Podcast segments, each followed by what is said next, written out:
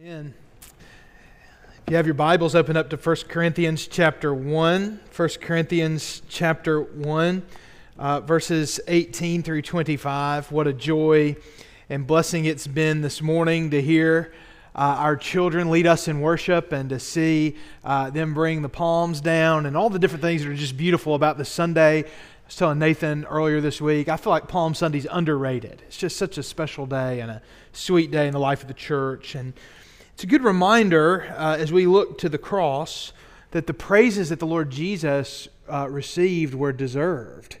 Uh, and the Lord ordained it such that he would be received and praised ahead of his crucifixion, even though they weren't doing it for his crucifixion. They would later see, as we'll talk about, the cross as a scandal. But here uh, in these moments, we see the way that they ought to be praising him for what he's about um, to do.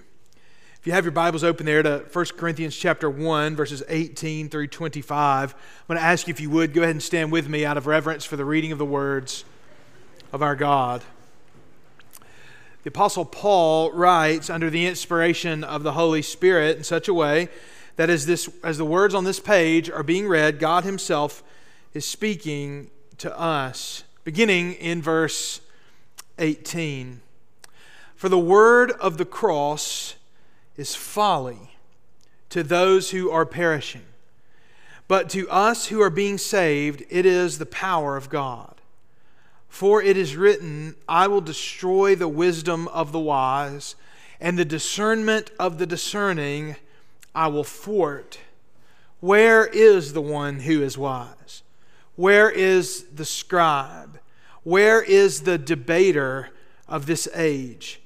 Has not God made foolish the wisdom of the world?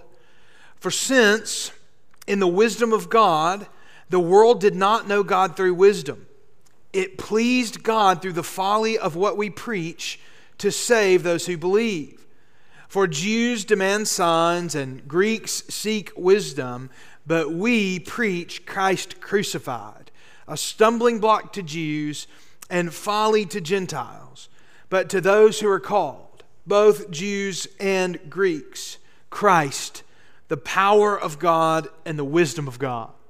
For the foolishness of God is wiser than men, and the weakness of God is stronger than men. Let's pray together. Oh Lord our God, we thank you for Jesus.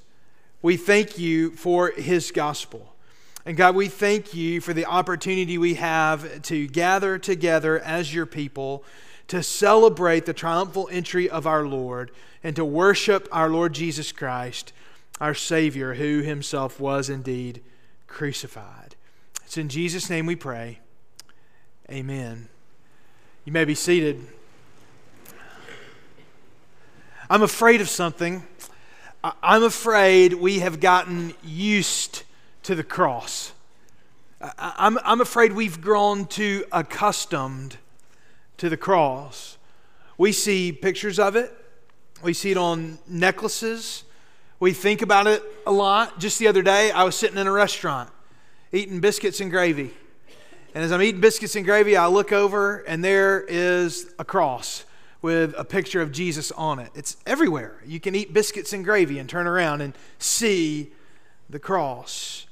Because of the ubiquity of Christian thoughts, thought in our lives, I think we have. I think we've gotten used to the cross. And I'm afraid that we've gotten so used to it that we've missed the ways in which the cross of the Lord Jesus Christ turns the world upside down. I'm afraid we've missed and we've lost sight of the scandal of the cross. The earliest known pictorial representation of the crucifixion of Jesus is known as the Alexamenos graffito. It's from around uh, the year 200, most scholars think, and it was inscribed in uh, a wall in Rome into the plaster. I've got a picture of it for you available there. There it is on the screen, the Alex, Alexamenos graffito. Uh, we tend to think that people in the ancient world were gullible and dumb, that they would worship anything. However, when we look closer at this picture, and in fact, I've got a second slide for you so you can see in clear, more in a cartoonish way, what this looks like. Notice this. Look at it for just a moment. This depiction of Jesus was not what we would think of. It's not the way we would think of a crucifix or a picture of Jesus. Instead, it's, it's not veneration, it's mocking. In fact, it's uh, someone being crucified. They're, they're depicted as being nude, and their head is the head, it seems like, of a donkey. And then there's a man there holding his arm up as if in worship. And the inscription is sort of hard to read there, but it says, Alexamenos worships God. Now, think about this for the Roman who inscribed this. A nude donkey nailed to the cross is there and he is being mocked. The worshiper uh, Alexamenos is being mocked. For the word of the cross is folly to those who are perishing. This is the year 200, this is not even 150 years, or maybe not even 200 years past when the Lord Jesus was crucified. That already in these earliest days of Christianity, the world did not see the cross as a good thing. We can tend to look at these things and think, right, but in the ancient world, somebody was raising from the dead every other day. Those people were so gullible, they believed anything. But read what, the, what, what this inscription says Alexamenos worships God. The word of the cross is folly to those who are perishing.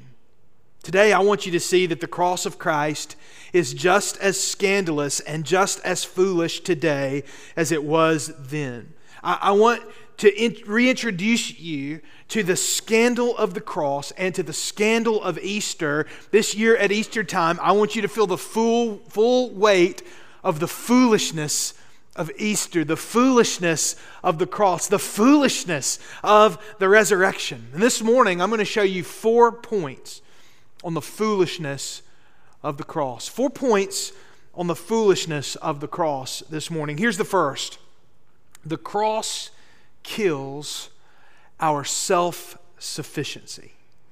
The cross kills our self sufficiency. Why is it that the foolishness, of, that the cross is folly to those who are perishing? It's what the text says. Notice what the Bible says. The word of the cross is folly to those who are perishing, but to us who are being saved, it is the power of God. For it is written, I will destroy the wisdom of the wise, and the discernment of the discerning I will destroy. Consider this for just a moment. It's folly to those who are perishing because I think in the modern day and in the world we live in, typically, in our world at least, people see the cross as folly because we feel like we are doing fine on our own. Uh, we feel like we're doing fine on our own. Most of us who have grown up in the Bible Belt in the South, who have grown up in church, sort of understand as we've grown up that people need to be saved. But most people in the world don't think that way. Most people don't wake up in the morning and say, I wonder what I can do today to be saved. I wonder what I could do today to be in a relationship with God. Now, I do think that desire to commune with God presents itself in other ways, and that desire to be saved presents itself in other ways, but I don't think people consciously think that way. Perhaps the biggest challenge to modern Christians is convincing folks that they need to be saved, that they need to know God in the first place. We consider that we're doing fine. Most people believe that their wisdom is sufficient. Think about the way even Christians think sometimes. Think about the way even you think sometimes, but think about sort of the way we talk to ourselves in the world we live in. If only my politician would win, things would get better. If only my politician would win, things would get better. And then they win, and then we say, well, at least there's the next primaries, you know? We move on pretty quickly, don't we? If only the world could visit my therapist and become as well adjusted as I am, things would get better. If only people could get a proper education, if we could deliver people from their ignorance, we could all be, it's a word I hear a lot, decent human beings. Just be a decent human being. If only we could get the world to go back to the way it was when I was growing up, the world could be fixed. I, I saw a, a Twitter thread the other day that showed the history of the phrase, kids have it too easy today. And the, the latest one was from 2023, where they saw in the newspaper someone had said the kids today have it too easy. And the oldest one they showed was from the 1820s, where people said kids today have it too easy. One, one of the things that kids have it too easy today. Back in my day, we had to saw our own logs to build our own houses. So some of you had it too easy when you were growing up, too. All right. They didn't. I thought at least the fellow millennials would laugh at that, you know, anyway. If only we could get folks to think and live progressively, then we could get on the right side of history. Think about the way we talk to ourselves, the way we say we're doing just fine on our own. The word of the cross is folly to those who are perishing. For it is written, verse 19, he quotes the prophet Isaiah I will destroy the wisdom of the wise, and the discernment of the discerning I will thwart.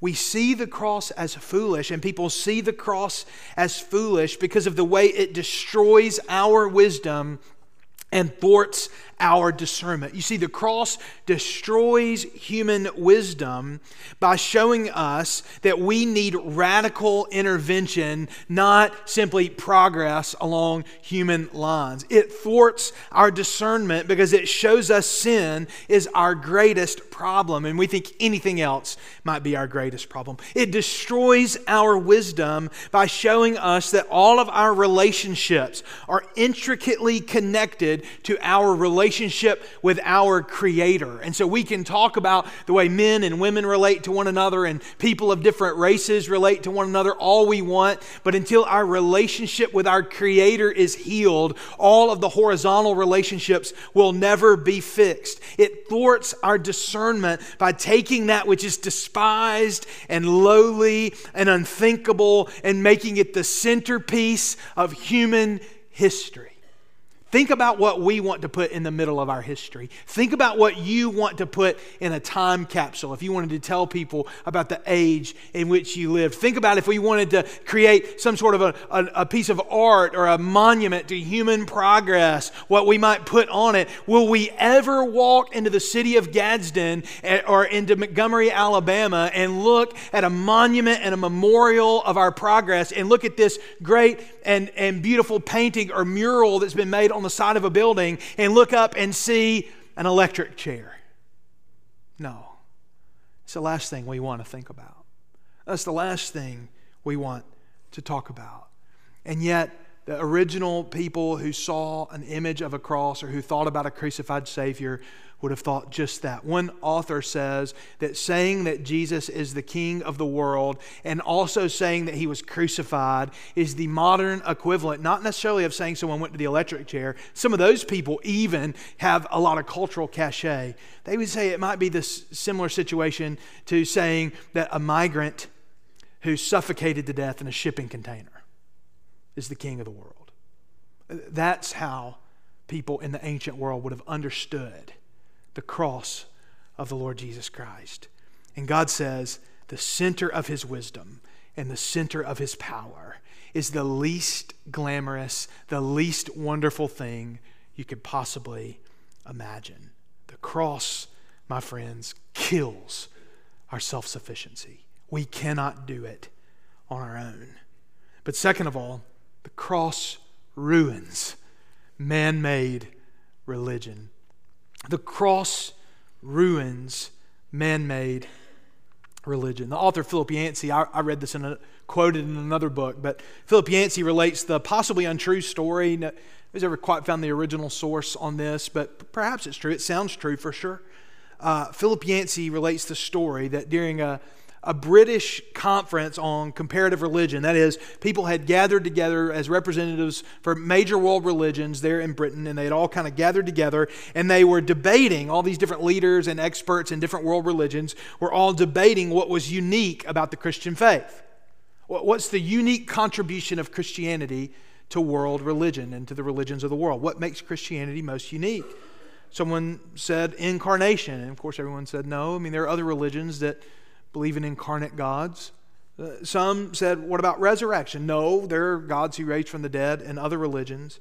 Eventually, the debate continues to roll on, and C.S. Lewis uh, makes his way into the room. And this is what he supposedly said What's all the rumpus about? As everyone's arguing and fighting over this. And they say, well, we're trying to determine what the unique contribution which Christianity has made among all the world religions in the world. What, what is it that Christianity is uh, uniquely presents to the world? And C.S. Lewis supposedly said, oh, that's easy. It's grace. And as the debate continued, everyone finally said, no, that's uniquely the case. It's grace. Every world religion, every world religion presents God either as someone whose favor we need to earn, okay? Or someone who really doesn't care what we do or don't do, so long as we achieve inner peace. Uh, the cross unequivocally speaks to our need for grace. Uh, we tend to think that we send things up to God and blessings come back down, right? There's even lyrics about that. Chance the Rapper says that. Praises go up, blessings come down.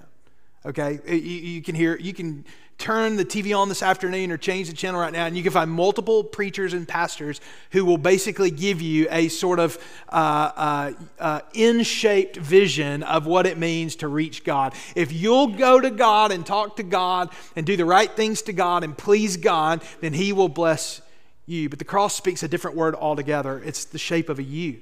God intervenes with us. We need grace. We need something we do not deserve, something we cannot earn. We're tempted toward two forms, I think, especially in the modern age, two forms of self made religion. The first is law or works without hope. Just keep trying, just keep swimming. Eventually, I'm sure you'll please God. Oh, what miserable, what a miserable way that is to live. Or grace without grounds. Well, I'm sure God doesn't mind what you do. Just go do whatever you want. Eat, drink, and be merry, for the, tomorrow we die. But you see, the cross speaks simultaneously to our inability to save ourselves and the seriousness and the costliness of sin. The Bible gives us grace on the grounds of the cross, and the Bible gives us hope for holy living before God because of what Jesus has done for us at the cross. The cross undermines man made religion in all of its forms. We cannot law, we cannot work our way to God. Uh, we cannot pretend, just pretend that God does not exist. We, we cannot live by the maxim everything is permissible. Or, to say it in a more modern way, live your truth. You can't live that way. Eventually, your truth is going to overlap with somebody else's truth.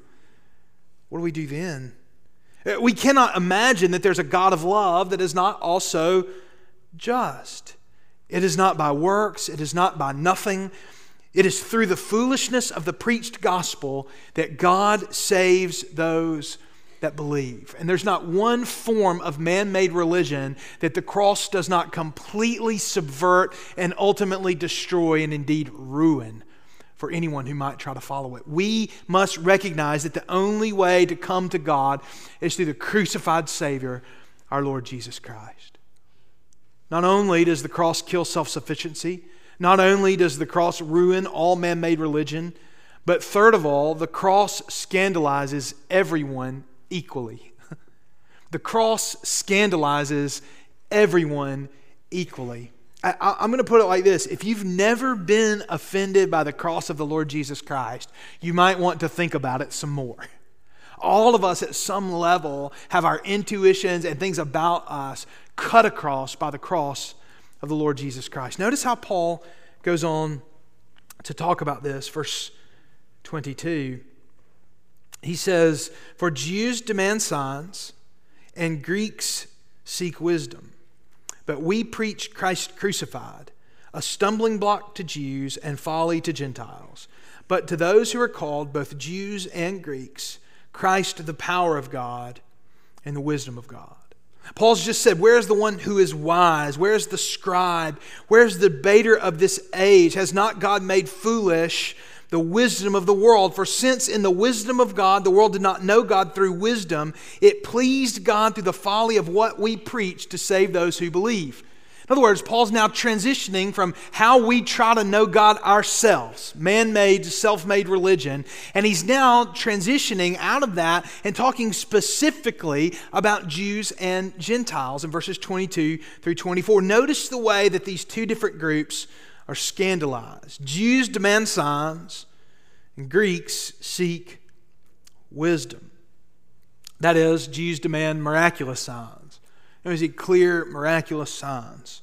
Greeks, second of all, demand wisdom. That is, they want impressive rhetorical skill and impressive thought. But what does Paul say? But we preach Christ crucified, a stumbling block to Jews and folly to Gentiles. But in all actuality, it is the wisdom and power of God. It, God won't always give us what we think we need. He sure won't always give us what we think we want. Um, you are often wrong about what you want. I, I am so often wrong about what I want. God knows better than we do. And though we may not live in the ancient world and we may not really describe ourselves, we're Christians, so we don't really probably describe ourselves necessarily as Jew or Gentile because of the way that Jesus has torn the wall between those two things down. We are indeed Gentiles, but we do indeed live in a world that has been shaped tremendously by both Jerusalem and Athens. In fact, foundation of Western civilization in so many ways is rooted in Jewish and Greek thought combining together to create the milieu in which we live and move and have our being even now. Even today, we tend to want to form the gospel to our own desires. We, we tend to want to descandalize the cross religious people tend to want to make the gospel more palatable, to highlight every miracle but the cross. Jesus did good, and he often did good miraculously. So we should do good too. He miraculously healed people. So we should work to make people better. J- Jesus miraculously fed people, they might say. So we should work to feed people. Uh, we tend to look only for the signs we like, to, but to miss the true sign of the cross. Now, I'm passionate about making sure that Christians love their neighbor as their self, and that Christians give out, as the Bible would say, so to speak, a cup of cold water in Jesus' name. It's a good thing that over the years, Christians began what we now know as hospitals. It's a good thing over the years that Christians are often leading in all sorts of mercy ministries in the world, not only here in Etowah County, where you might expect it, but across the world and especially in Christian areas, if Christians were to stop helping the poor and helping those in need, our societies in many ways would collapse. The, the, the systems we have in place, if you lose faith based giving and faith based efforts in these ways, they would collapse.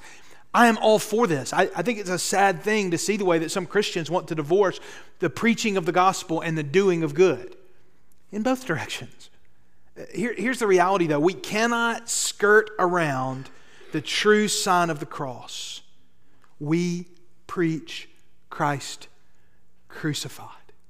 We can never stop doing that. We can never stop declaring to the world, you need a crucified Savior. Oh, how good it is for Christians to be known by the towel and the basin. Oh, how good it is for Christians to be known by baskets full of loaves and fishes. Oh, how good it is for Christians to be known for the help they're doing in healing those who struggle. How good it is that when others won't go there, Christians will go there. How good it is that Christians are known for going to leper colonies and other places where others won't go, won't go in order to help people, to heal people, to speak the word to people, but how good it is that more than anything else, Christians are known by the cross. Christians are known by the cross. It's a scandal to be known by the cross. It's a scandal to hold fast to the old rugged cross because of what that cross speaks to the world, but we must preach Christ crucified. We also sometimes tend to think like Gentiles, like Greeks, and that we want the gospel to better reflect the wisdom of the world. I know, preacher, that Jesus said not to act this way, that he said it's better to act like him. But there's so much at stake in this election, you just don't understand. I know the scripture seems to teach that homosexuality or abortion or whatever else is a sin. But the world is changing. And if we try to hang on, preacher, to all these old fashioned ideas about sin and all this other kind of stuff, then I think we're just not going to have a church anymore. I, know Jesus said to love our neighbor as ourself, but I doubt Jesus lived next door to one of these liberals.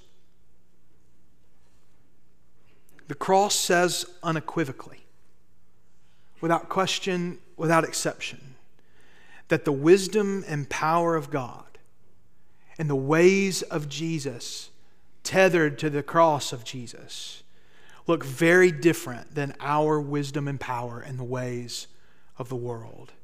Every form of worldly wisdom, every form of worldly power is equally scandalized by the cross. And you might say to me, Brother Matt, you don't understand. If we don't act this way and fight and stand and do the things we're supposed to do, and I don't mean that we shouldn't do those things at any level. I just mean we can't unhitch the truth of the Lord Jesus Christ away from the ways of the Lord Jesus Christ. Let's just say one day things get so bad they close our church. Uh, let's just say one day we keep preaching Christ uh, and we keep holding fast to the truth of the Bible, and one day things get so bad in the world, the government doesn't close our church, but because it doesn't have to. People just quit coming to hear the message of a crucified Lord. Let, let's just say we love our neighbors so well that it makes all of our friends mad and they don't want to come to our church anymore, and our church shrinks down to nothing. First Baptist Church just doesn't exist anymore.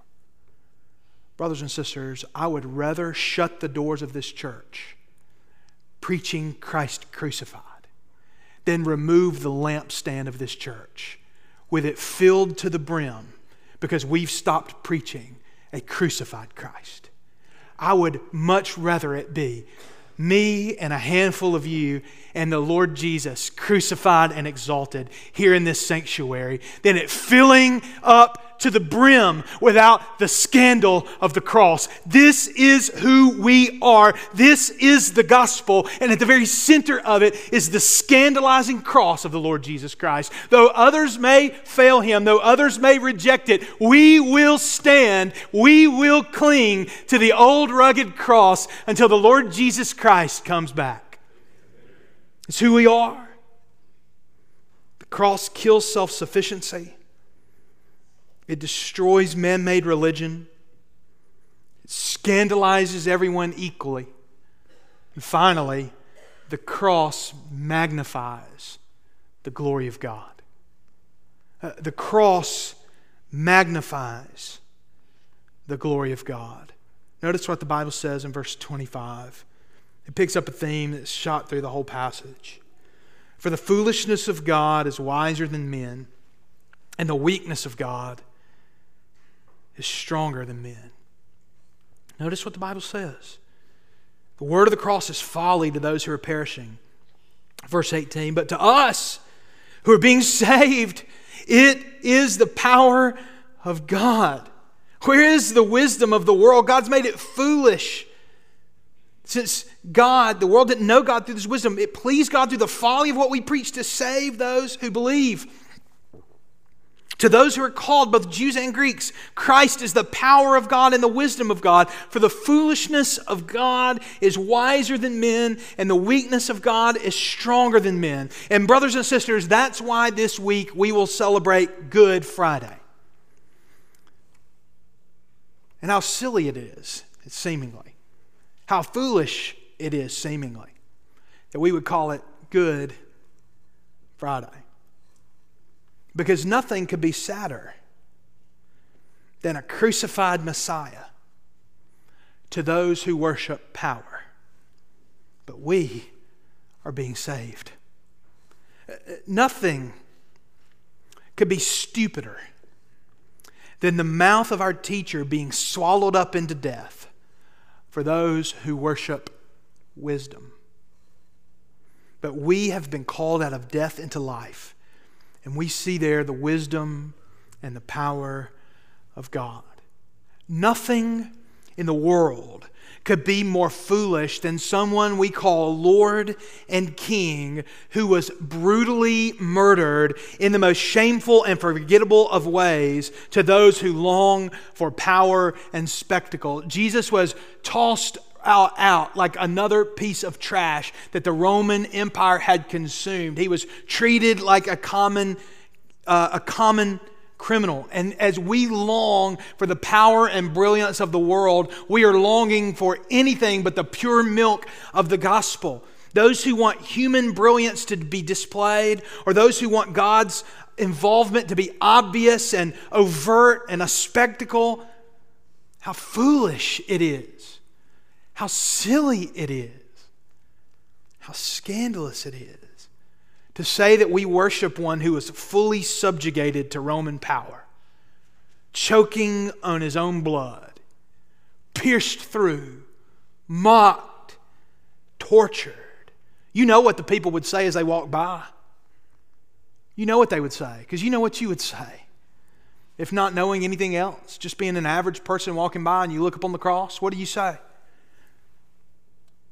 People get what they deserve. Serves them right. You mess with a bear, you might get bitten. That bloodied, beaten, shamed, mocked, crucified Messiah is now at this very moment seated at the right hand of God and is being worshiped by myriads and myriads of angels and all the saints in glory. And the testimony of the scripture is that that is a great cloud of witnesses who are there, and they are witnesses to what we see now in the pages of Scripture, what we see now happening in the world, what we see now with the Lord Jesus Christ in our own hearts, that the Lamb that was slain is actually the Lion who has conquered through love. And we believe and we confess that all the saints from all time, that all of creation will resound with the glory and the worship unto a crucified carpenter. Loud hosannas did not only ring on Palm Sunday, they ring even now as worship of God is lifted over all of His creation. As the waters cover the sea, people even now nearly, well, we're not there yet, but we're getting close. People nearly from every tribe, tongue, language, and nation are lifting voices, even now on this Lord's day, to God Most High. And they're doing it always and only based on the blood of a crucified crucified Messiah, the world mocks it. The world tries to blaspheme God for it. The world sees it as foolishness, but we know it's true. And I bet it's true even right now in glory. Alexamenos worships God. I want to offer an invitation this morning. If you've never trusted the Lord Jesus, if you've never seen the glory of his shame, if you've never seen the wonder of his suffering, if you've never seen the wisdom of the foolishness of the gospel, if you've never seen the power of the weakness of Christ, today, today, if you will turn from your sins in repentance, turn to God in faith through Jesus, you will be saved.